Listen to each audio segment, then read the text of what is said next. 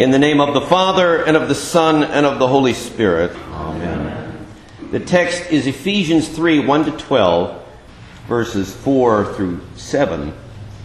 St. Paul writes, When you read this, you can perceive my insight into the mystery of Christ, which was not made known to the sons of men in other generations, as it has now been revealed to his holy apostles and prophets by the Spirit.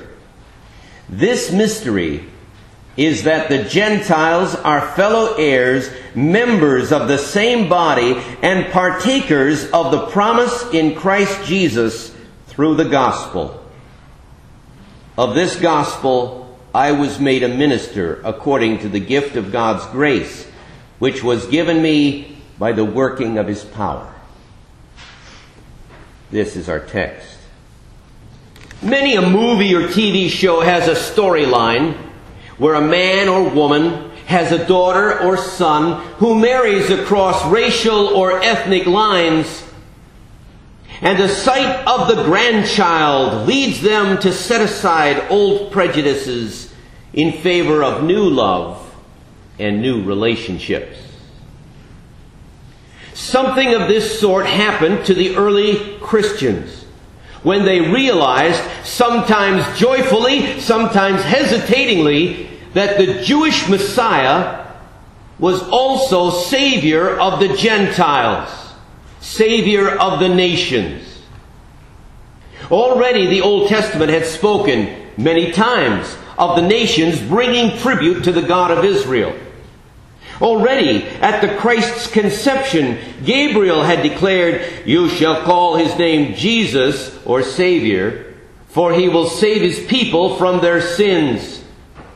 Again and again, the Lord himself taught this truth. For God so loved the world, not just Israel, that he gave his only begotten Son, that whoever believes in him shall not perish, but have everlasting life. But the truth of this teaching caught early Christians by surprise because while it was there, they didn't believe it. They did not remember it. They did not connect it with their daily living, praying, or witnessing.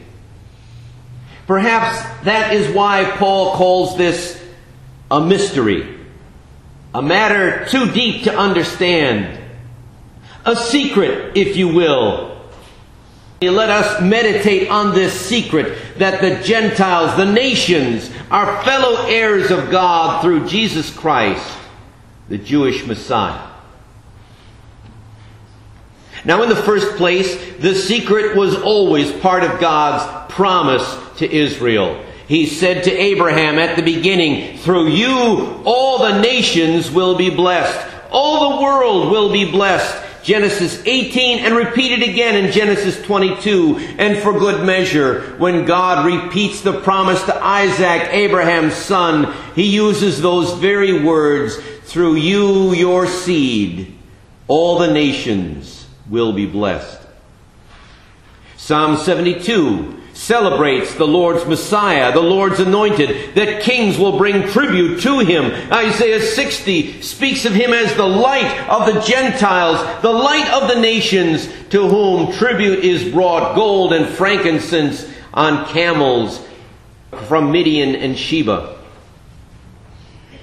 Zechariah 14, 16 says that the nations will worship at Jerusalem. And Amos 9, that after David's tent is restored, the nations will worship there. But although it was stated in the Old Covenant, it was not understood, believed, or known. Christians recognized it in hindsight as the Spirit led them into all truth. This secret, the mystery of God's saving the Gentiles as well as the Jews, was part of Christ's birth. Angels announced his birth to the shepherds, the sons of Israel, but a star appeared to announce it to the Gentiles. And it was noticed by the Magi. Now the star, presumably, was visible to all. But only these wise men who studied the stars noticed any difference in the sky. And only these who were somewhat acquainted with the Jewish scriptures recognized that this star fulfilled an Old Testament saying that a star would arise out of Jacob. And so they followed that star. And their wisdom was shown in asking for directions. For they came to Jerusalem asking, Where is he who is born King of the Jews? Now Herod was troubled by this, and he summoned all of his scribes and priests, and those scribes and priests could come up with a text. They came up with Micah 6, the promise that the Savior would be born in Bethlehem of Judea. They had a text, but they themselves did not believe it. It was still a secret to them, because though they knew the words, they did not know, they did not believe. I believe in order that I may know, said St. Anselm, the medieval theologian. And he was not the first to say this. So it remained a secret to Herod's establishment, but revealed to these magi, these wise men, these Gentiles who had followed the star. And Christians, in hindsight, recognize the visit of the wise men as the beginning of the fulfillment of the promise that all nations would acknowledge Jesus as Lord. That's why in your nativity scene you have the wise men portrayed as kings with camels. Traditionally they are kings of different races because they represent the sons of Shem, Ham, and Japheth who acknowledge Jesus as Lord and Christ. The wise men are the beginning of the parade of those who worship Jesus. And you and I have fallen in line. For we have gathered today to acknowledge Jesus as Lord. But the question stands, are you in on the secret? Do you believe that Jesus is Lord and Savior of all the nations? St. Paul fought this knowledge, but after his conversion, he understood by grace and he became a servant of the mystery and carried the knowledge of that secret to all who would listen, Jew and Gentile. The meaning of his life was the sharing of this secret with those who would believe. Is God's grace to the nations still a secret to you? You've heard about it, but do you believe? Are you like the wise men who sought out Christ and offered him gifts and sacrifices, or are you like the Jewish establishment in Herod's court who could come up with a text but not act on it? Is God's grace to the nations still a secret to you. Well, what follows from the belief? What follows from the conviction that Christ is Savior of all the nations? Here's what follows. Concern for missions, support for church work, prayer for those who do not yet know the Lord Jesus Christ.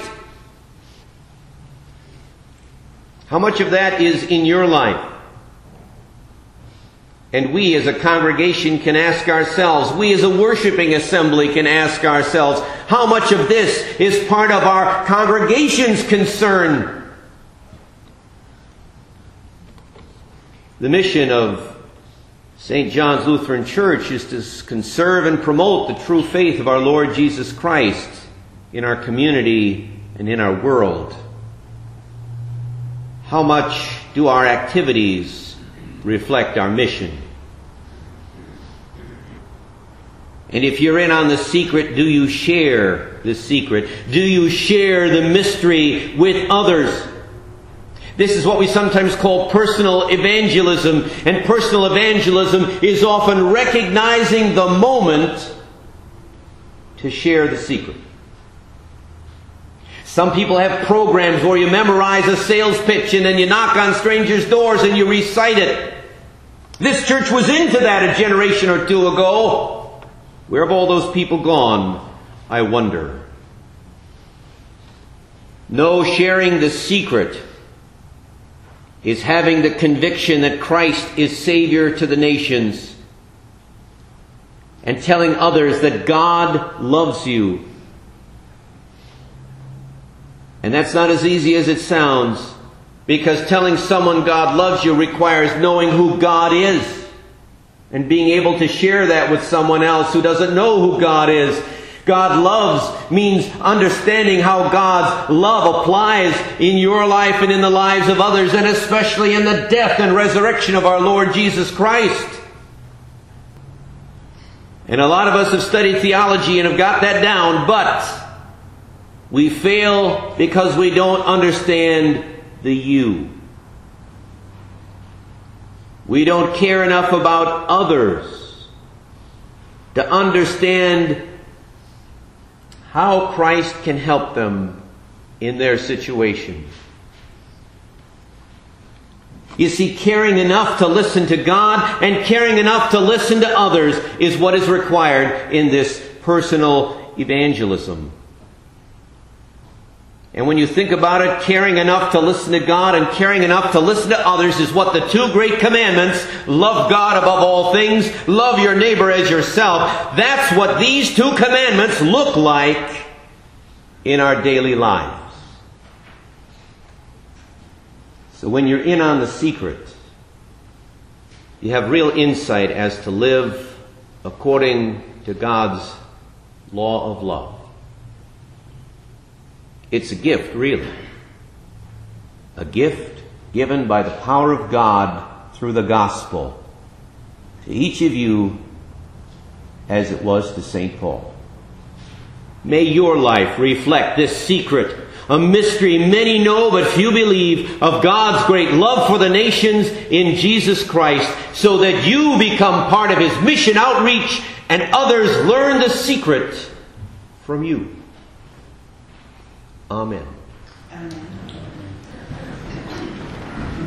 And may that peace of God that surpasses understanding keep your hearts and minds through Christ Jesus our Lord. Amen.